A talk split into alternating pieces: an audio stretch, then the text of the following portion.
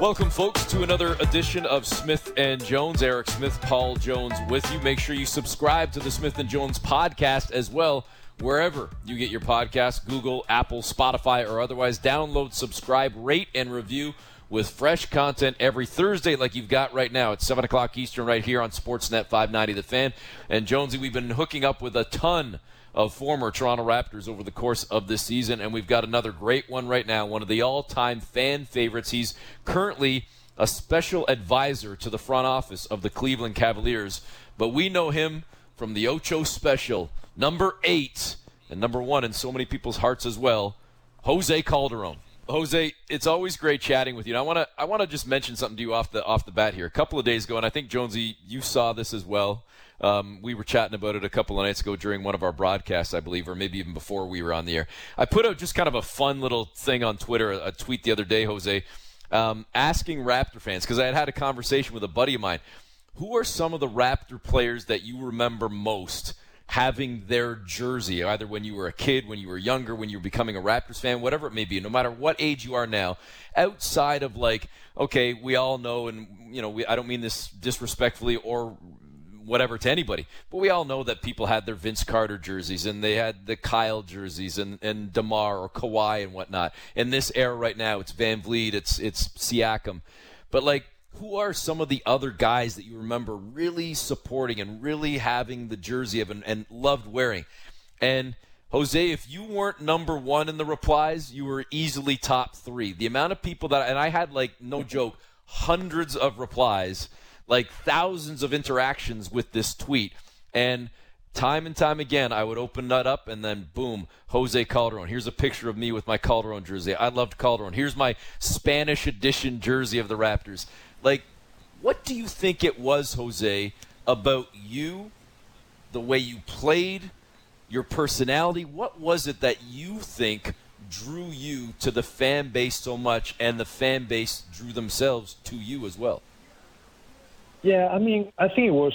I think it goes both ways. Um, I think the way I arrived, uh, maybe in the time that I arrived to the team, um, I think they understood what I or who I was from the beginning. So I felt really comfortable on like you know I was there to learn from my language, from English to to basketball. And I think it's kind of like I grew up um, uh, with the city. So I think the fans, I, I guess they felt that way that you know I was always putting the team first. Um, and that's that's the love and the uh, that I you know feel for, for the city still, and, and, that I feel from you know from the fans that some or a lot of them kind of like grow up with me as well. You know, as a kid, I was maybe the first guy who who was there running the, the, the in the point guard position, and you know, and, and, a lot of those guys, you know, now are the ones who got those jerseys and talk about uh, Jose Calderon uh, as a Raptor player. Jose, we've always had, or seemingly always had, issues with some of the American guys coming to Canada. Uh, it just seemed to be, for a long time, an issue uh, with their families, or they just felt they were going to another country. Uh, as an international player and traveling the world, playing in all these different countries, did you kind of have this feeling when you came to Canada looking at your American teammates and the Americans who maybe didn't like or didn't know Toronto as much? Did you kind of have, how much did you have this feeling that, hey, what's the big deal? It's a great city. Uh, like, how much did you take that on and try to show them because you had you had seen the world as a basketball player? Yeah, and I think it's always two ways of looking at things. Um, we always can look at what we used to it, and we always look to the negative part of being in a different country, or you can take the positives. And for me, it was that approach from the beginning. So yes, I saw like they they don't have the same restaurants here, they don't have this here. I mean, yeah, there is other amazing things that you don't have in US, and you gotta adjust to what you have and and make the best out of it. So for me, it was that. I mean, yes, I miss Spain. Yes, I miss my friends, a different kind of culture. But I think that was another challenge as well, and it's a, a challenge that I was willing to to take on and, and be ready and, and have fun uh, doing it. Um, and that was, uh, been, it has been my approach. But not only because Canada was a different country. Every time I was switching teams, in every city the, the, the life is different, the culture is different. It's not the same living in LA than living in New York or living in uh, Detroit. and you just adjust. So it's not about the country; it's about how you approach those changes, and um, and that's what I felt. Like for me, was an opportunity to to live in a multicultural uh, city that really you know helped me a lot from the beginning. Jose, it's interesting you, you say that because I love Jonesy. I, I'm pretty sure you'll back me on this. I love that it's coming from you and not from myself or from Paul because one of the things we've talked about for years in doing post game shows and interacting with fans and whatnot is that it isn't necessarily the city it's the opportunity to win. It's the comfort with the organization. It, you know, and, and the reason I bring that up, Jose, we've talked so many times over the years about it's cold in Boston, it's cold in Chicago, but it didn't seem to matter to Larry Bird, to Michael Jordan. It's nice, beautiful weather in Orlando. But how long have the Magic been a team that has struggled? And hopefully they're starting to turn things around now. For years, for years, Golden State was not a place that people wanted to go. Suddenly, they started winning. They started winning championships. People wanted to go to Oakland, to San Francisco. So it really does come down to what you were just talking about the fit being the right thing. So whether, as you said, Detroit or you know Toronto or Cleveland or wherever, what's the fit and what's the opportunity to win as opposed to weather and all the other intangibles, right? Totally, totally. And I think at the end of the day, uh, that's why it's so important the culture that you create in your team, uh, the chemistry, the atmosphere that is around the team. I think that's why you know most teams are, you know, uh, taking care of. Like I think it's better to have an amazing organization all around because I think that is more important than anything else. Yes, you can have, like you say, the best weather in the world, but at the end of the day, if you're not great as an organization, one, you don't want to win, and you know people are going to realize that they prefer to be somewhere else.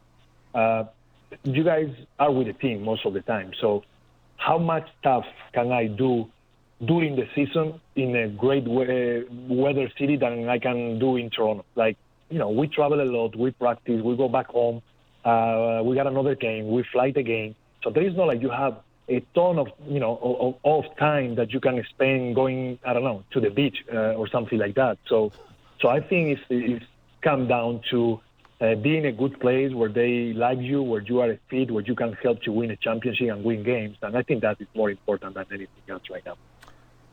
Jose, you were here through the good and the bad. Um, when did you feel that things were going to change? I know that you know, the management change with Bryan Colangelo and, and the coaching change with with with Sam uh, and all like you saw it go from really bad to all of a sudden we're in the playoffs and we were right there with a team like like New Jersey that one year I still remember Jose if that pass of yours is a little higher on that lob on the entry a little higher to CB to Bosh. maybe things are a little bit different. I, that one, that one really kind of sticks sticks in my mind. But talk to me about the change you saw over the course of your time here with the organization when you went from a team that, yeah, people did maybe didn't respect to all of a sudden now you're a playoff team. Yeah, and I think it was about just being patient and, and adding the right people and the right kind of players that they were willing to to to put the team first. And and after it's like you know, we have great guys to build around, you know, and you got a Chris Bosh guy who who was getting better every year, and that makes things, you know, it, it, it was making things easier for everyone. So I think it was about that. I think it was about uh, a little bit, you know, you it's tough to just change a team or a culture from one year to another. You gotta go step by step, but I think we were doing the right steps, and it was it was that it was adding the right personalities, the right the right people, and and that's how we were growing, and we were playing a better basketball and I really felt like the the fans were uh, feeling that too, and they were part of the process. And I know that this process war is uh, is kind of like everywhere now, but but I think it is it is what it is. It's just uh, you're going, you're growing, and you're gonna have uh, some bad years or or not so good year in a winning uh, column, but that doesn't mean you're not improving. Jose, let me just ask you kind of a big picture philosophical thing. And, and I want to be clear. I'm not necessarily talking about your current role with the Cavaliers, more just as a as a as a as a player, as a fan of the game. When you step back uh, and, and, and and sort of look at it big picture, would you everybody wants to win a championship, whether you're a fan cheering for it, whether you're a player actually competing for it. Would you take the one championship in a decade, in a 20 year span, and struggling to climb that hill again? Or would you take maybe you never win the championship, but you're in the playoffs every year, 10 straight years, 8 out of 10 years, you're in there. You're in a first round, you're in a conference finals, you're competing, you're right on the brink. And even though you never really punch through, you're always at the dance. You always have a chance. How do you kind of see that in terms of approaching it, whether it be as a player, as management, as a fan? You know, going for it and always competing, or, you know, just having that maybe one short window in time, but then struggling many other years? I mean, a championship is uh, Eric is so hard to to come by. I mean, championships are is well how much work you got to put uh, to stay there. So that that's tough too. Even if we all want to compete every year, but if you're telling me we're gonna be there all the time and not winning, I maybe have to take the championship. And after trying to do it sometime uh, ever because it's so hard, you got to put so many pieces got to be in place from management to the team to coach to everybody who work around the organization. So and and at the end of the day, like if you start looking at what the Raptors did, that maybe just because maybe the, the team is you know uh, it was good for a, for for a few years, and after it was bad and uh, and good again, and after you get a championship, and now you are in a, a couple of years where you're not that good.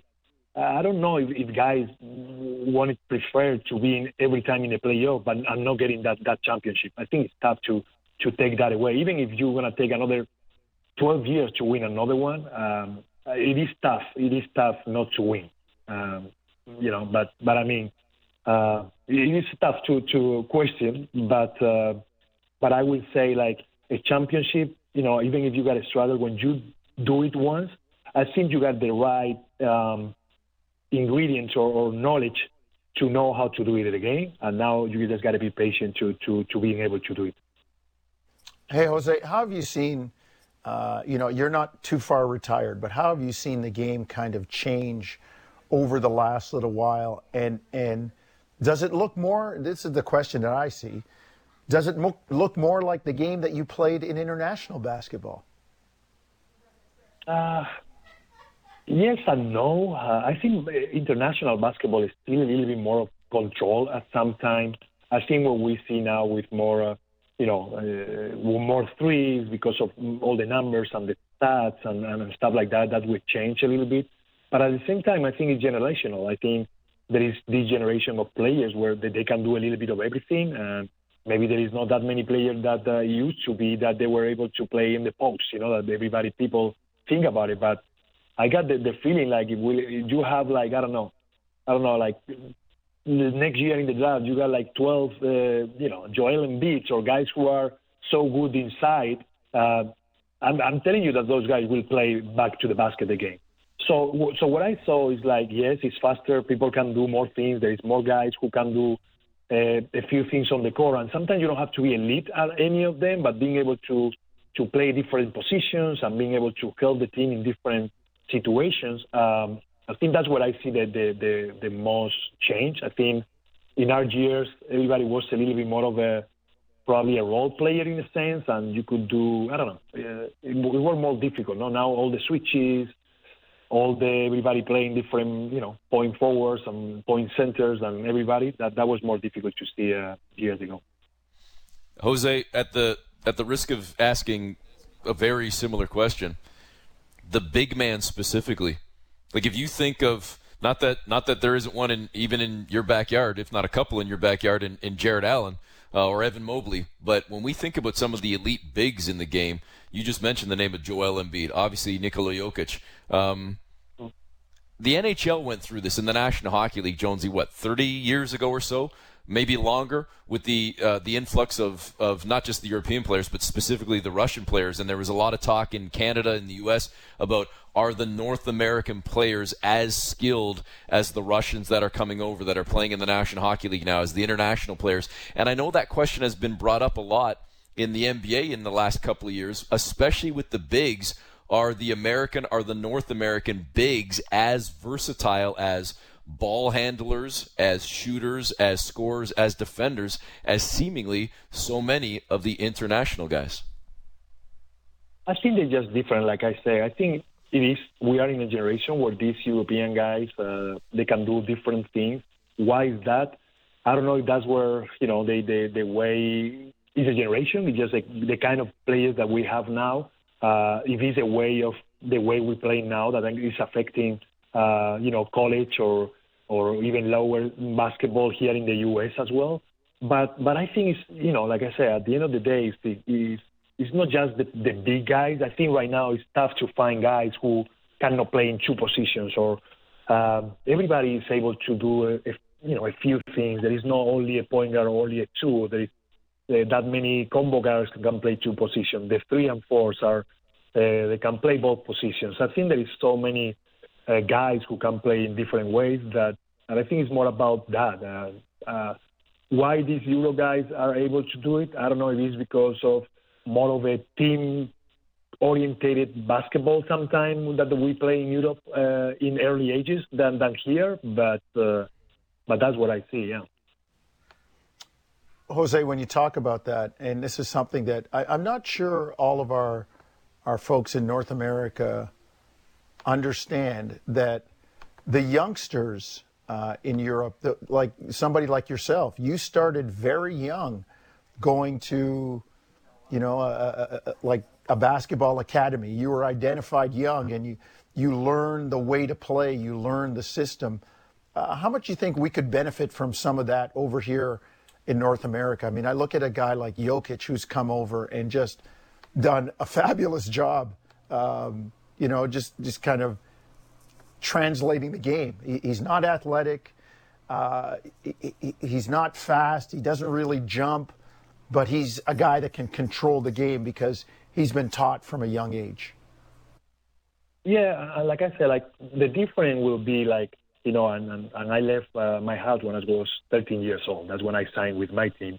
But uh, the difference is that there is no, we don't have like a college basketball there. There is no league in the middle. It's always a club, and it could be it's like soccer. It's Real Madrid, it's Barcelona, it's uh, many other teams who they already have the under 20 and the 19 and the 15 all the way down to like a youth kids, you know, eight years old. So it's almost like you developing your own club. They they they learn, you know, you start learning what the system is, what they want from you. Instead of like here, that is more maybe more in the individual way of like first the parents got to go to one team to another and after the AAU programs and have to go to college. So, sorry. So, you know, it's kind of uh, so many coaches and different systems that when you get to the league, maybe depending on which system or which college or, or, or coach, you play one way or another instead of like being able to develop as a team player or a system and working in, through that. Jose, last question for you here. Um, take me back to that 13 year old kid for a second, or even even the 15 year old, or take me back to when you were first coming overseas to, to join the Raptors. Did you then have in your mind, or at what point maybe, Jose, in your mind, did you think, you know what? I'm going to be a coach one day, or you know what? I'm going to work for the Players Association one day, or you know what? I'm going to work in management one day. When did this all kind of become an idea, let alone a reality for you? No, I think this came. I, think when you are like a, a player, I think uh, first uh, my dream was to play in the NBA, and, and even before that, my, my dream was to play in the first division in Spain. In Spain, and after being in the national team and representing my country, and and NBA at the beginning it was so far for me. I, I never thought that I was going to be able to get to to play against those amazing players, and, and I was able to do it.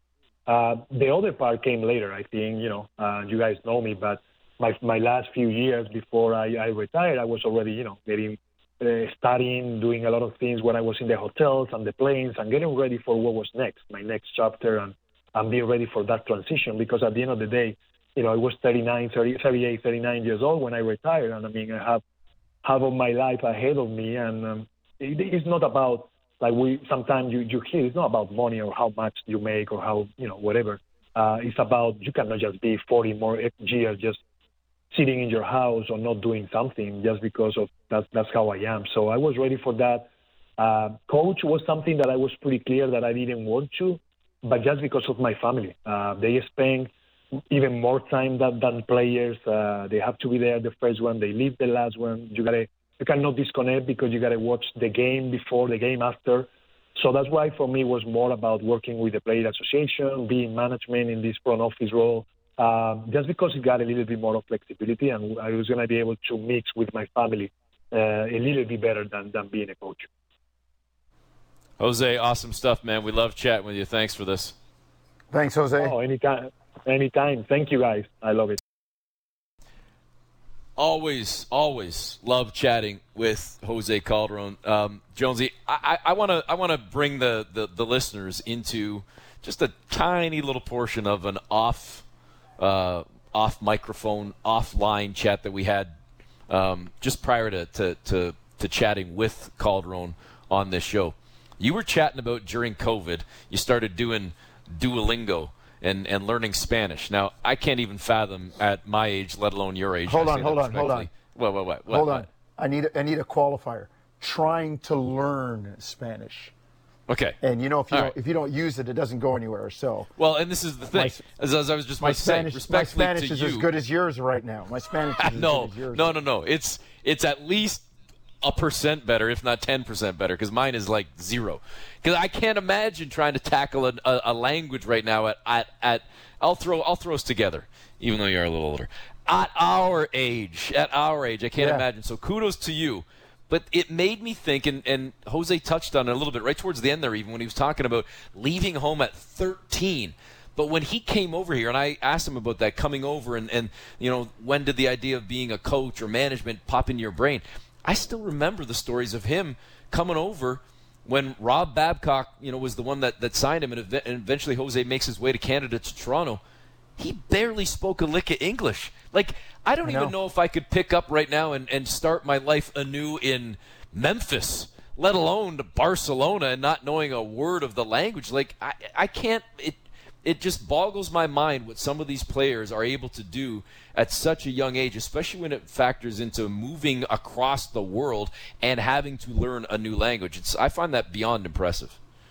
Uh, it is. It is impressive, and uh, I mean, I all the time when um, Jose and Garbo and Bargnani and all of the international players we had, save for guys like Rasho Nesterovic, who had been established, was on his you know third or fourth team when he was with the Raptors. But watching them learn the language and knowing that Jose was going to English classes after practice was over, um, you know, you, you, you hear his fluency now and his understanding. It's it really is something else. And I just thought of my, my days as a school educator, as a, a teacher and a principal, second language learners. Um, yeah. And and and how you pick up on it and the cues and the things you use and and then there's a whole other language to basketball. Well, and that's that's where I was trying to set you up a little bit too, because yeah. that's one of the things Jose said to you offline was you trying to learn Spanish and how you've applied it into even just golfing with certain people that might speak Spanish. Sports really does bring out the language, and you start to learn certain words, certain phrases because of just playing a sport.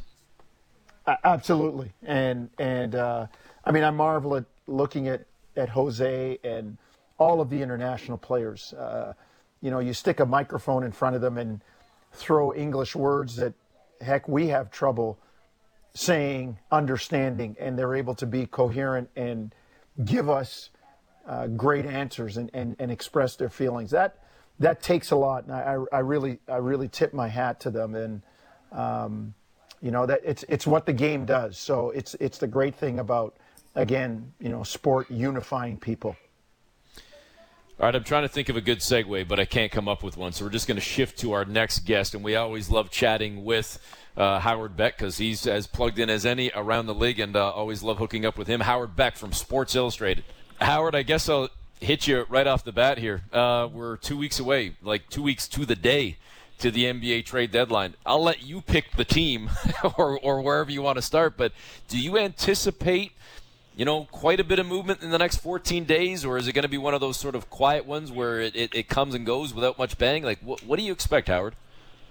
Uh, I don't know what to expect. I'll be honest. I really don't. Um, there are no shortage of teams that could use a shot in the arm. You know, whether it's a big piece, small piece, peripheral piece, a little bit of just you know a backup center, whatever. You can go through, especially the presumed contenders in both conferences, and find plenty of teams that you know, may, not you know one player away is, is too big of a, of a statement, but you know, just need that little extra um, support in the rotation or a tweak here or there. The problem is finding sellers, and the problem is that we have a year where we have the most parity that maybe we've ever had, and it just doesn't, you know, give you a lot of teams that are prepared to sit back and, and start selling off parts for future picks, and you know that that may inhibit the market. But the problem is that every year around this time, we try to read what we think the market will be based on factors like this. We talk to GMs, we talk to you know decision makers around the league, and they'll try to project themselves. And then even the guys who are in the midst of these discussions don't always read it correctly. So, you know, if I had to, to make a prediction, and I hate making predictions, but I would predict that things will be kind of calm relative to most years. And I say that knowing full well that I may like badly, badly regret that. and who knows, we may have, have fireworks over the next two weeks or on the deadline day itself. Um, but I don't I don't expect it, and I think there's no reason to expect it right now. Like we're certainly here we here we go again. I'm about to regret saying this. We're not getting anything the lines along the lines of James Harden for Ben Simmons as we got a year ago. Howard, how much do you think the the uh, the new structure has changed that? Like there are teams right now. I, I look at the Raptors as as we record this, kind of hanging around that playoff line at you know 10, 11 12 and you're jockeying with teams and you're passing each other every day and you're watching the standings, or at least the fans are anyway. Um, but those teams now at 10, 11, 12 even, the NBA kind of got what it, it wanted. They're, they're not tanking. They might, they might be thinking, hey, man, if I could just get on the dance floor and it'll be good experience for guys and uh, it gets us another, maybe another home date or – keeps the, the interest level high with the fans for season tickets next year. And the NBA kind of got what they wanted with no tanking. And you talked about not having sellers. Maybe this is part of the reason. It's all related. It's it's all it's all connected. Uh, the league did you know two major things over the last whatever four or five years. They tweaked the lottery odds to make tanking less incentivized. You know, they evened out the odds uh, at the top of the board there. So it's no longer 25% chance of getting the top pick if you had the worst record. Now it's whatever 14% for the worst record, the second worst record, and the third worst record. And so there's less of the race to the bottom. And they flattened, you know, throughout that that you know bottom eight to ten teams or whatever. And so there's less incentive to tank. There's that, and then they created coming out of uh, the bubble, they decided to make the play-in tournament a permanent thing, and so now there's teams incentivized to try to keep winning to chase what is essentially the 10th spot and just to be in the play in. And so now, if you're 11th or you're 12th or even if you're 13th, as the Lakers are right now, you still have reason to try to win now because nothing ever feels out of reach. On top of that, um, based on factors that we can't even describe, right? There's a, there's the play in, there's the lottery odds, and then there's just happenstance. Like there's no other, there's no one reason why there's only six and a half games separating the second place Grizzlies from the ninth placed Warriors. like, uh, excuse me, seven games separating them. So like that's that's not that big a span. Like anybody gets on a three, four, five game winning streak at the right time, and they could be jumping, you know, through half the standings. Uh, some of it's just happenstance, but all of that combined uh, gives us a couple different things. One is a, a, a kind of parity that I feel like was Adam Silver's biggest fantasy back, you know, even in the even when he was deputy commissioner and they were creating the, the new CBA during the lockout in 2011, and they talked about wanting more competitive balance. Well, this may be kind of what it looks like, but the other outcome of that is, of course, that yes, we get to a time like this during the year, and you you don't necessarily see a lot of market activity, and and you know the basketball matters first, but people love trades and they love trade rumors, and it would be kind of a bummer uh, kind of consequence if we don't have as much trade activity because of all the parity. Howard, uh, I'm going to reference the Toronto Raptors again, as Jonesy just did, and it's not because this is a Canadian-based and Toronto-based, you know, show, podcast, etc. It's because these are the stories and the reports and the rumors that are out there. I mean, even in recent, uh, what, last week, week and a half, lots of chatter out there that – you know, and I'm kind of paraphrasing here, the Raptors are almost controlling the trade deadline because if they move this guy or if they move that guy or if they decide to keep this player or that player, the domino effects that could or could not come across the league may ultimately be, as I say, then controlled by what Bobby Webster and Masai Ujiri ultimately decide. What do you think happens with the Raptors? It's it's an interesting theory that they kind of control the market because of of all the obvious things. They have a bunch of talent. They have a bunch of talent that a lot of teams would want, and they're in a position where it looks like they should pivot and try something new because all that talent isn't working well together for whatever reason. But I, I, I'm skeptical of the idea that they control the market because any any one team could just decide to make a splash on its own anyway. If the Pacers just decide, you know what, we love our young backcourt, but we do think it's time to move off of Buddy Hield or Miles Turner. Like they could they could just go do that, and, and that that might kickstart the market. The Hawks could finally trade John Collins, and maybe that starts the market. Um, you know, whatever the, else the Lakers might attempt to do. Uh, like there's there's so many other possibilities. I do think that the Raptors, you know, as we sit here now, five games under 500 you know, a, a roster that a lot of people look at and think this, you know, I, I would love to have a bunch of these guys, and maybe even all of these guys. So they're underachieving by definition because expectations were reasonably higher, rationally higher, and when that happens, you have to assess and you have to to to make some decisions about, you know, your your chemistry and, and your direction. I don't know what that ultimately means, whether it's some minor moves or some major ones for them. Um, nobody really knows across the league what what Masai and Bobby will ultimately do there, but it, it, it certainly could have a major impact on the market. I don't want to say go to the extent of saying that they're they're going to set the market, they control the market, they're holding everything up. I don't. I, I think that's a little of an exaggeration in my view, but I do think that they could have a massive impact on the next couple of weeks because they do have so much talent that other teams want the, the trick is always the details, right? You got to figure out what what the deal is, right? Like uh, you know, every team would love to have OG Anunoby or Pascal Siakam, and a lot of teams would love to have Fred VanVleet or Gary Trent Jr. But you know, there, there's no deal until there's a deal, and, and I don't, you know, no no one can say for sure what it will cost to to pry any of those pieces loose if they come loose. Howard, who are you looking for to be the biggest kind of mover shaker? I mean, we, we look at the Lakers who have played very well the last little while, but still aren't making up any ground. Anthony Davis has been back recently, and I mean, how long he stays healthy is another issue.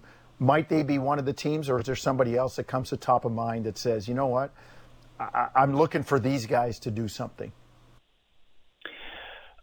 It's hard to pick any one team because a bunch of teams have different incentives, and some of them it's just more curiosity, right? Like uh, you know, the Sacramento Kings are having this renaissance season and they're third in the West, but are they really ready to contend? Probably not. Are they content to then wait for their guys to just continue to gel and evolve and they've got a young roster and you know, this is all this is all found money now. We don't have to make any moves. Well, but what if you decide, you know what, this is the time to be aggressive. You know, we're we're we're we're ahead of the game.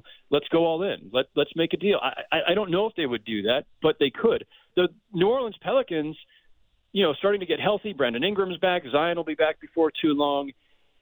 They're having a renaissance season, uh, though they're they've lost six in a row right now because of, of the injuries and, and just the, the rocky nature of their season. But they've also got a bunch of draft picks, thanks to the Lakers primarily. They've got a, a lot of stuff they could do if they want to make a, a kind of consolidating move of players and picks for an impact player. But that impact player has to be available. So, um, I think I'm still more interested in the Lakers than anybody at this time of year, just because you know they they made a minor move with the Rui Hachimura acquisition. It's a fine deal, you know, but you know it's not changing the world. If they're going to salvage the season and, make their playoffs meaningful and make LeBron's you know 20th season meaningful, they've still got work to do. So I think I've probably still got an eye on them and those future first round picks that they're holding on to like gold more than anything. Always love chatting with Howard Beck from Sports Illustrated. We appreciate his time. Again, folks, make sure you subscribe to Smith and Jones wherever you get your podcast. Download, subscribe, rate, and review. And when we continue, you've probably been saying, hey, what do these guys think about the All Star starters that were announced? We will give you our take and maybe kind of tease a little bit, hint ahead to next week in terms of who we might have as reserves as well. We'll talk All Star and All Stars and the All Star Weekend coming up in a few weeks in Utah when we continue on Smith and Jones.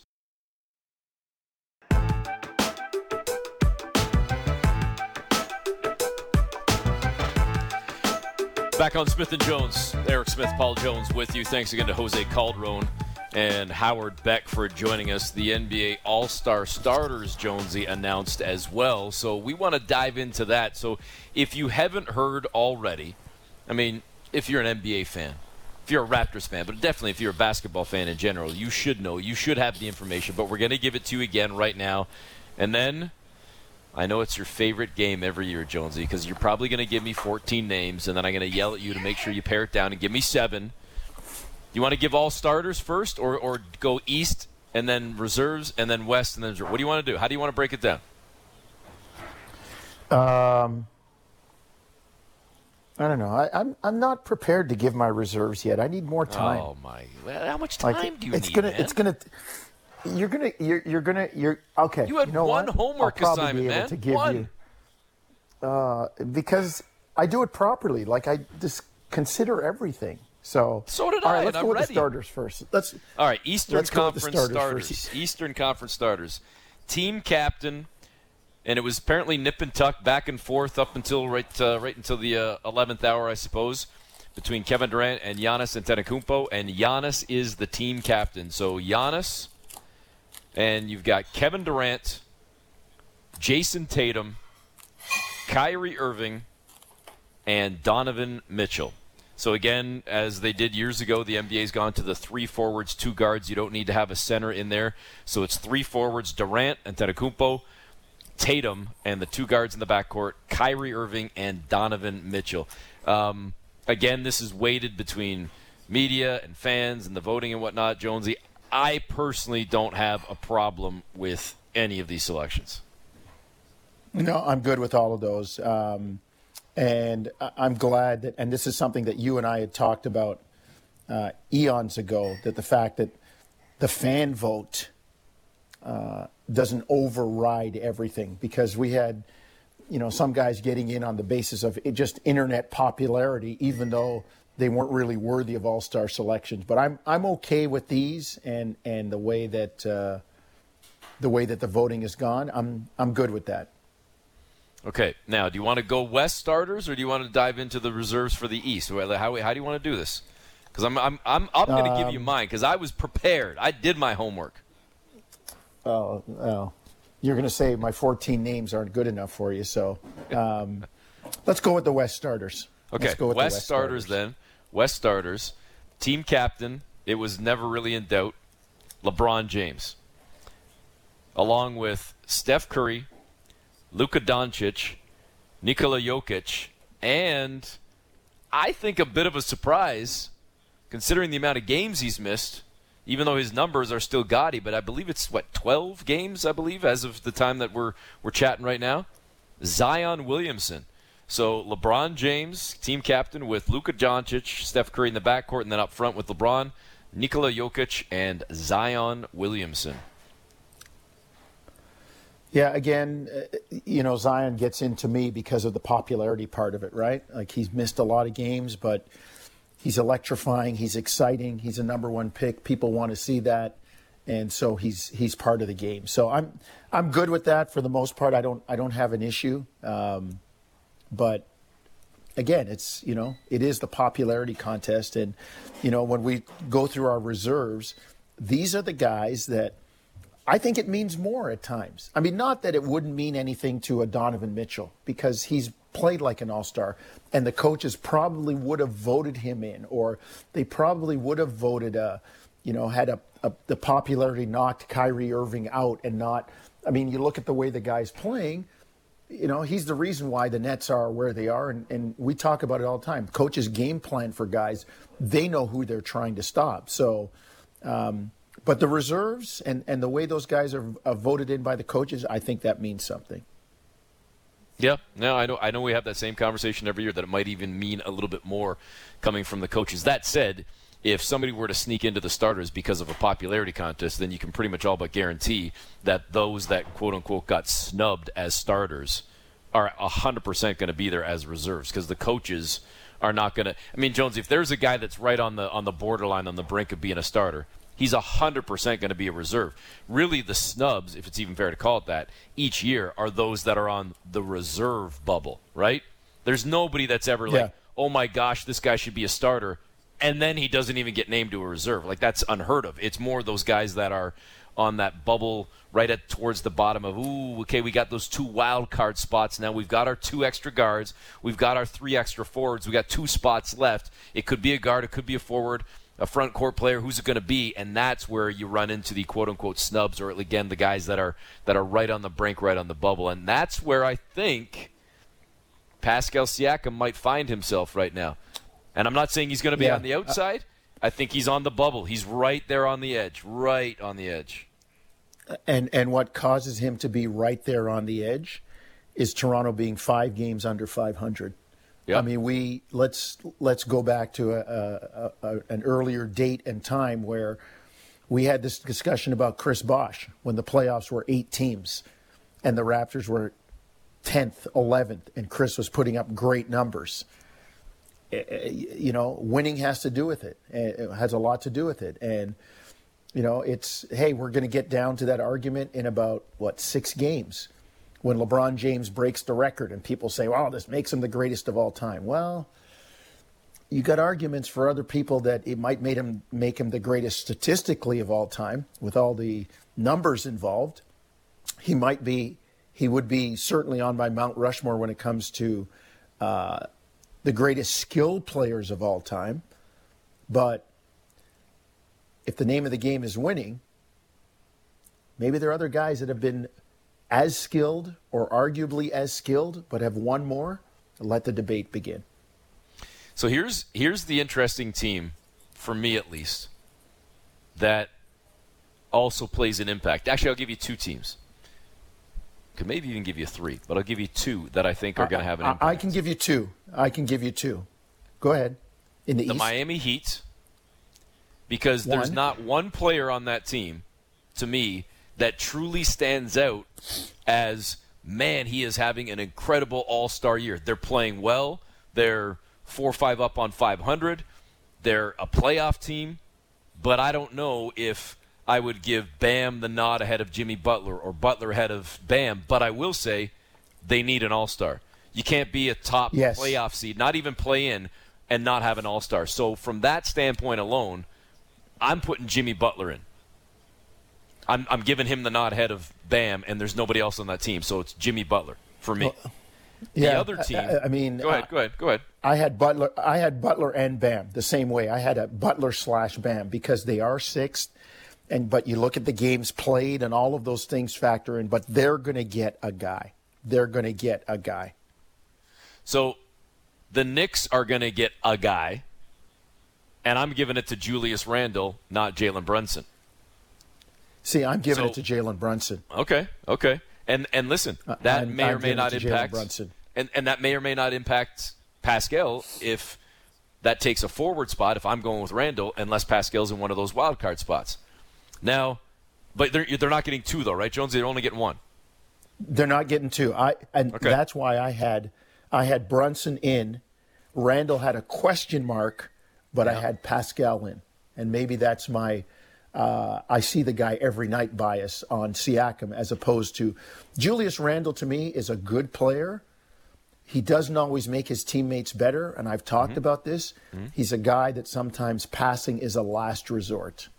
Okay. I have nothing else to do, so I'm going to pass the ball. So do you have Trae Young in? I have Trae Young in. Okay. Do you have anybody from Indiana? I have a question mark beside Bennedict Mathurin. Bennedict Mathurin. Wow. Yeah, Okay. youngster. So not even Tyrese Halliburton. He's been. Oh, oh, Halliburton is in. Sorry, yeah, he's on the other side. Halliburton slash Mathurin in. question mark. Hmm. Yeah, Halliburton's in. He's in. Okay, Yeah, so, yeah. so so listen, That's- we could go through. I'm up to could go- 14 now, right? Yeah, well, you're getting pretty close. Because I'll give you listen. I'll give you my seven. Okay, I'll give these because I've locked mine in. I've locked mine. I'll even tweet Okay. this. Mine are locked in. I'm not going to change this. Okay.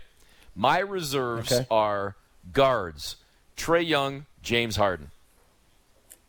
Yes. Front court: Yes. Joel Embiid, Jimmy Butler, Jaylen Brown. He's a guard forward. So that's my three forwards: Embiid, Butler, Brown. Which leaves my Yeah. two wild cards as Pascal Siakam and Julius Randle. So missing the cut for me, notable players, Halliburton. And if he hadn't got hurt, he's in there. But I think he's going to be hurt right up until the reserves are announced next week and maybe even into the All Star weekend. So I'm, I'm cutting him already. Jalen Brunson. And then maybe could we sit here and argue over Kyle Kuzma, DeMar DeRozan, Bam Adebayo, Jrue Holiday? Those are the only other guys that I thought of. So I, again, I'm going Young, Harden, Embiid, Butler, Brown, Siakam, Randle. Okay, so I had Young, Harden, Embiid, Yep. Bam slash Butler. Right. One of those two guys, although Bam's missed more games, I believe, if I'm not mistaken. Then you had Uh, Randle slash Brunson. Halliburton in. Yeah. Uh, had a question mark beside Mathurin because the kid's played really well. I don't know if he deserves Yeah. to be an All Star, but there was like a soft spot in my heart for a Canadian kid who's played very well. yep. And then I have Brun- I have I have Pascal Brunson. Those are my two kind right, of right. wild Okay, card so guys. you, you did better Now, than I, I thought. will you say- didn't give me as many names. I will say, well, I didn't read the whole list. He's missed a lot of games, but how does Milwaukee only have one All Star? Yeah. Yeah. Well, listen, Jrue Holiday's played extremely well. Brook Lopez might be a defensive player of the year candidate, but I don't know. Is he an all star? And then Chris No, I- Middleton, I would have Holiday. past. Eh, yeah. No, no, he's missed too many games. I would have Holiday in as if there was another Milwaukee Buck. I would have I would have Jrue Holiday as as the guy. Okay, we've only got like three minutes, less than three minutes, I think, now to do the Western Oh. Conference. You mentioned uh, Bennedict Mathurin as a as as the Canadian kid. I've got. But he'll be in the Canadian rookie sophomore game. Yeah, yeah, He's- he'll yeah. be in the rookie sophomore game. But I've got a Canadian making the All Star game. Even though the team's record isn't great, he has been ridiculously awesome. So I'm just going to give it to you right off the bat. These are my locked in. Locked in. Guards in the West Shea Gilgis Alexander, Ja Morant. Yeah, Front court or forwards, Lauri Markkanen, Paul George, and this one's a bit of a surprise. Even I was kind of hesitating on this one. Anthony Edwards as a guard forward. And then my two wild cards, Damian Lillard and De'Aaron Fox. So it's a small Western Conference reserves. I've got missing the cut Jonesy, give me your, give me those again. Give me those again. Ja Morant, Shai Gilgeous-Alexander. Okay, we're we're good there. My forwards, Lauri Markkanen? Markkanen. Lauri Markkanen with Paul George and Anthony Edwards. Yeah, And then my wild cards, Lillard and Fox. Uh, I got Draymond Green missing, Devin Booker missing, CJ McCollum missing, no Jaren Jackson, no Anthony Davis. I I with when I talk about winning records, you got to have Sabonis in there. Hmm. You got to. To me, you got to have Sabonis in there. Wow, you're giving two kings. Okay. Yeah, I, I, I, I mean, it might be worthy of two the way they played Mm-hmm. and the surprise that they've been. then Um, why didn't you? Why wouldn't we have Jamal Murray then with with Jokic? I would be okay with that too. You haven't seen my list. Okay, well, you and- got you got like a minute. yeah, it's exactly sixty seconds. and and and the West is so much tougher because do you actually leave a guy like Lillard out? I mean, he's he for for what it's worth. I know they're sitting twelfth right now, mm-hmm. but as All Star games go, as coaches game planning, we know they're they're all trying to stop that guy. Yeah. Hey, Zion they're- Williamson's missed 12 games, 12 plus games. He's a starter, and I've got no other Pelican. Right? Yeah, We got to fly. Folks, we appreciate you tuning into Smith and Jones. Fresh content every Thursday at 7 o'clock Eastern, but you can get the pod anytime, wherever you get your favorite podcast Google, Apple, Spotify, or otherwise. Download, subscribe, rate, and review. For Paul Jones, I'm Eric Smith. Thanks for tuning in to Smith and Jones.